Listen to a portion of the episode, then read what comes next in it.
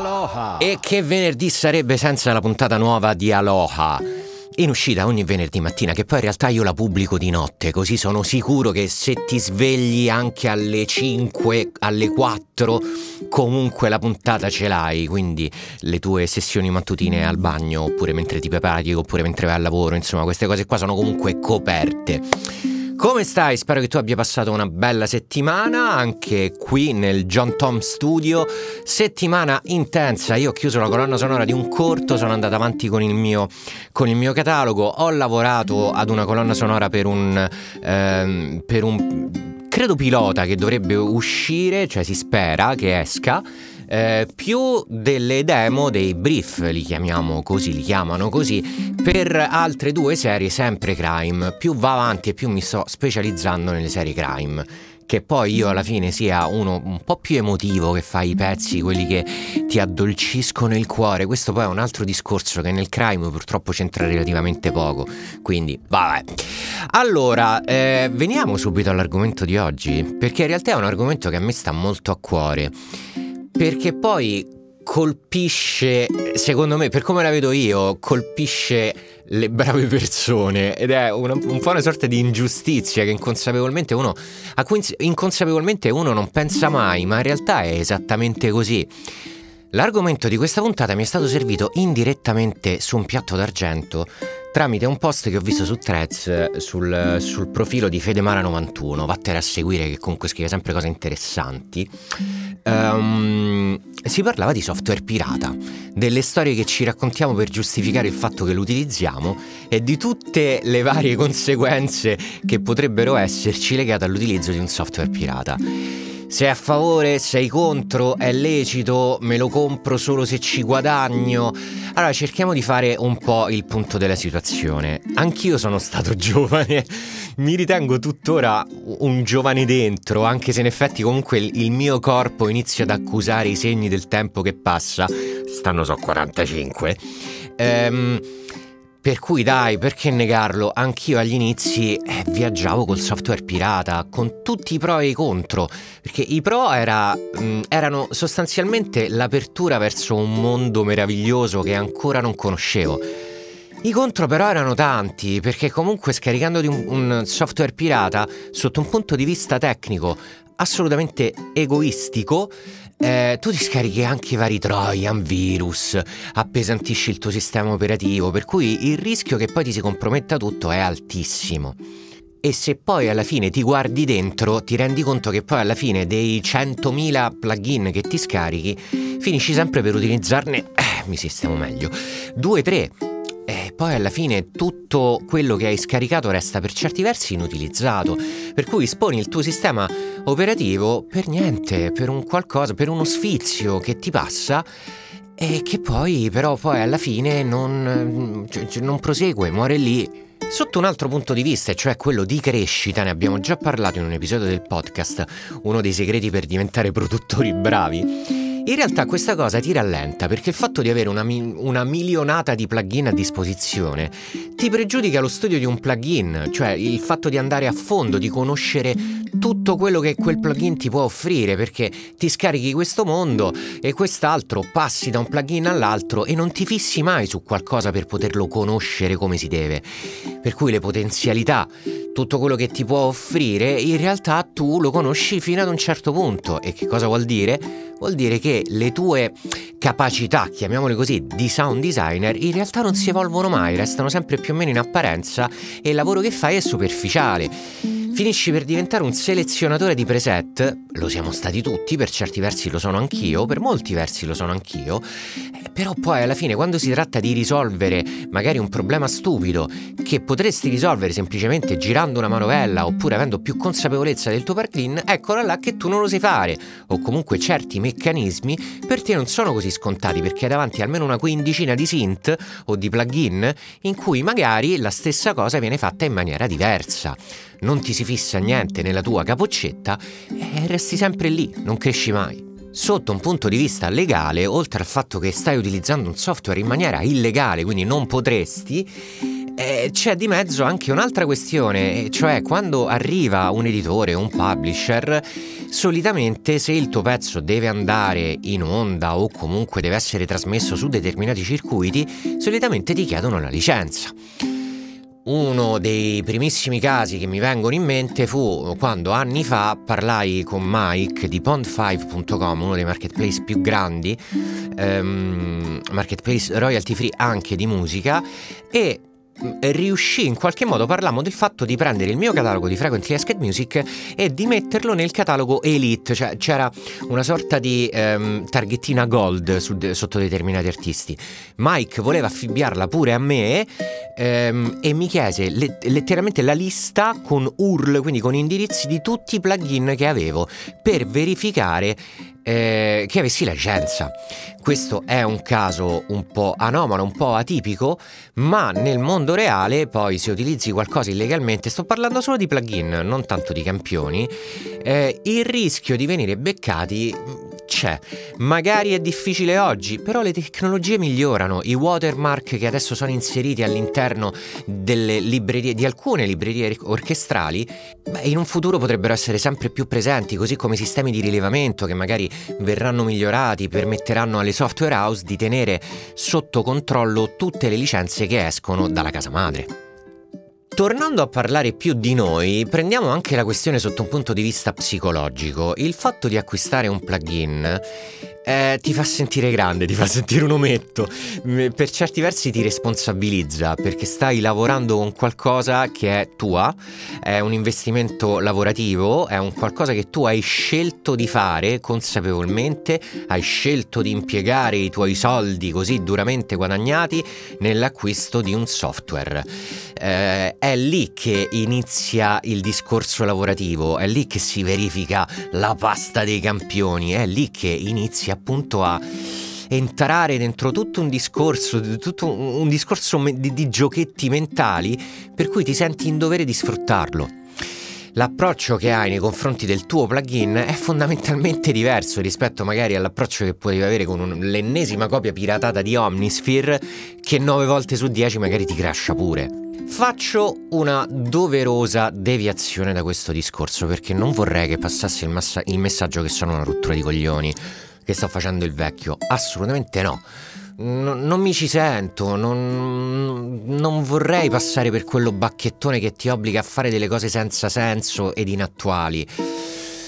No, semmai mi sembra di essere una brava persona, perché sai com'è? Di fatto, così come tu lavori e vorresti essere pagato, c'è anche un'altra persona che ha costruito questo software da zero, che l'ha fatto magari da solo, no? Che aveva le proprie speranze, le proprie ambizioni, che si, che si sarebbe voluto affermare nel panorama degli sviluppatori. Eh, perché non dovrebbe essere pagato? Perché non dovrebbe vedere il frutto del suo lavoro?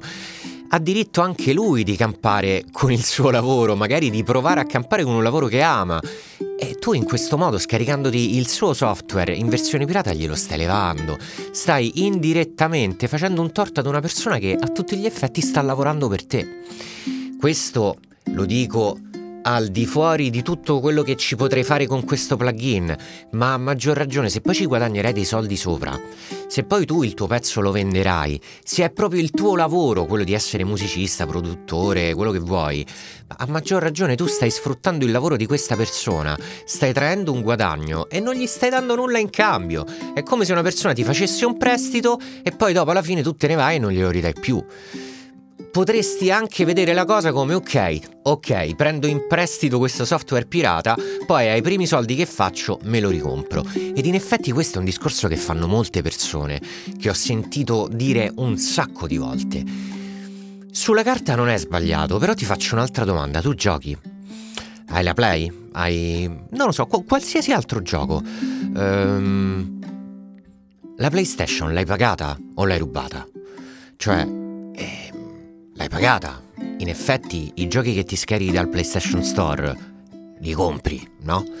Eppure non ci stai lavorando con FIFA, non stai lavorando magari con COD, magari sei, sei un player professionista, ok? Però potrebbe anche essere che tutto quello che chiedi dalla tua PlayStation sono un'oretta, due sul divano a giocherellare ai titoli che preferisci. Li hai pagati, Detto in altri termini, il presupposto per acquistare una cosa non può essere il fatto di guadagnarci qualcosa a tua volta. Cioè, guadagnarci sopra dei soldi, soltanto in quel caso la compro. Dai, fa ridere. Se ci pensi un attimo, ci sono una marea di cose che compri senza la necessità di giustificare l'acquisto col fatto che poi dopo ci guadagnerai sopra. Per te la musica è un passatempo? Va bene, ma i passatempi li paghi qualsiasi cosa che vuoi acquistare la, la, la, compri, è normale, nella logica naturale delle cose. Perché la musica è un'eccezione? Perché puoi? Perché ne, ne hai la possibilità? Ci può stare, però allora permettimi di chiederti, ti piace fare dei torti alle persone? Se al posto di John che ti ha creato quel software ci fossi stato te, come ti saresti vissuto questa cosa? È un discorso un po' più ampio, non si tratta di essere egoisti e di guardare soltanto il proprio, perché alla lunga eh, bisogna comunque tenere conto della società, devi comunque tenere conto di come ti relazioni alle persone. E non è che se non ci parli, se non li hai mai incontrati, se non li hai mai visti, non è che contano di meno, non è che più lontano è, meno mi tocca. È un discorso molto relativo, perché tu puoi anche non conoscere personalmente lo sviluppatore, ma il suo plugin magari ce l'hai davanti agli occhi tutti i giorni. Per cui il modo di relazionarti a questo plugin inevitabilmente deve cambiare, dai, non può essere così, eh, così menefreghista del tipo uh, occhio non vede, cuore non sente. Era così, no? Sì. E inoltre, permettimi di aggiungere anche un'altra cosa. Guarda che tutti quei plugin non ti servono. Io capisco che è la fregola di giocherellare, ma sono per certi versi inutili. Rischi di perdere tempo, l'abbiamo già detto in quella puntata, però questa è una buona occasione per ripeterlo. Perdi più tempo nel cercare il suono migliore e non sarai mai appagato a mille. Un po' per questa cosa che abbiamo detto perché non saprai comandare quel synth, quel plugin nello specifico, ma un po' anche perché sarai costretto a lasciare per strada tanti altri suoni che magari ti piaceranno, ma nel mare delle alternative sarà difficilissimo scegliere ed inevitabilmente dovrai compiere delle rinunce. E quindi il processo, il processo creativo inevitabilmente ne risentirà e non sarai più così libero di comandare la tua traccia, le tue produzioni, almeno non come credi. Abbi fiducia, stammi a sentire, come ero solito dire, sta a sentire papà, se diminuisce l'arsenale che hai a disposizione, spesso è anche una buona cosa, è anche un vantaggio, perché li spolpi a dovere. Per cui, senza necessariamente fare demagogia spicciola da Instagram, il fatto di acquistare un plugin io lo vedo più o meno come un, una sorta di ringraziamento.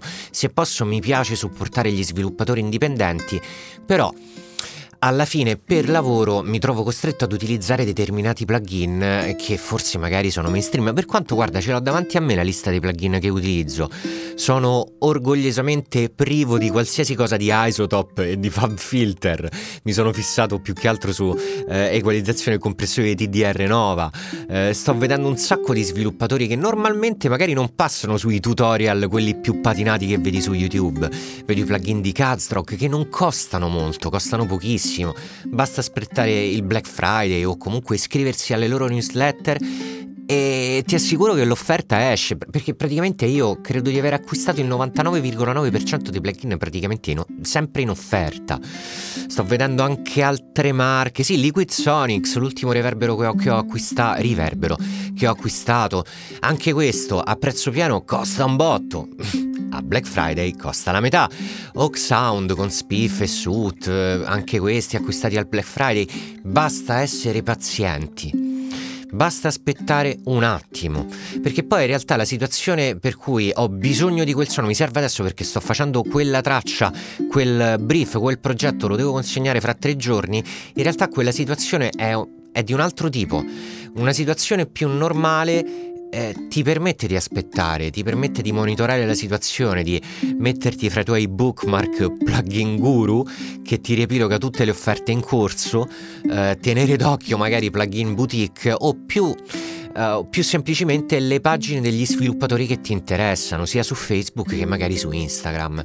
Ti posso assicurare che prima o poi le offerte le fanno tutti. Purtroppo, non per fortuna, perché poi io sono un uomo fin troppo semplice, sono reduce dall'ennesima libreria di Spitfire che mi sono, Spitfire che mi sono acquistato al 40% di sconto, per cui...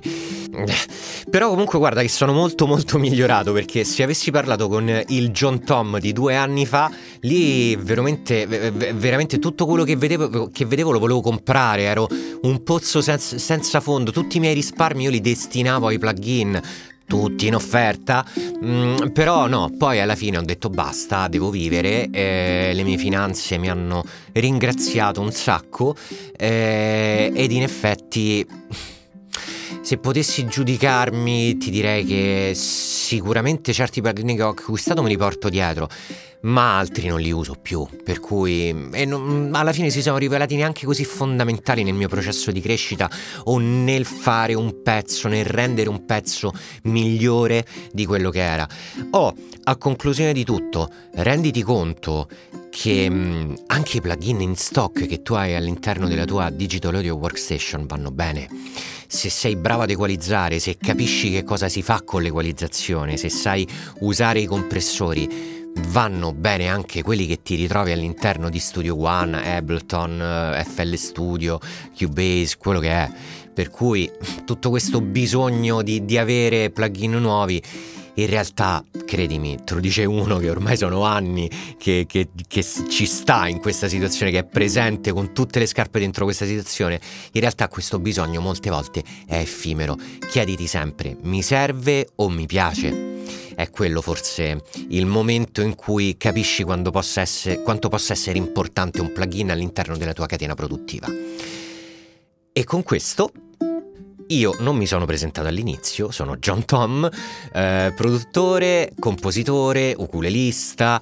Ehm, il mio sito è www.johntom.net dove puoi trovare i miei corsetti, dove ti insegno a sfruttare i marketplace royalty free music per iniziare ad avere anche tu delle entrate mensili più o meno solide, eh, dove ti insegno a fare musica per la televisione, musica per i film, per i videogiochi, insomma c'è un bel po' di roba su cui eh, poter indagare www.johntom.net e questo è Aloha, il podcast per prenderla bene, per farsela prendere bene.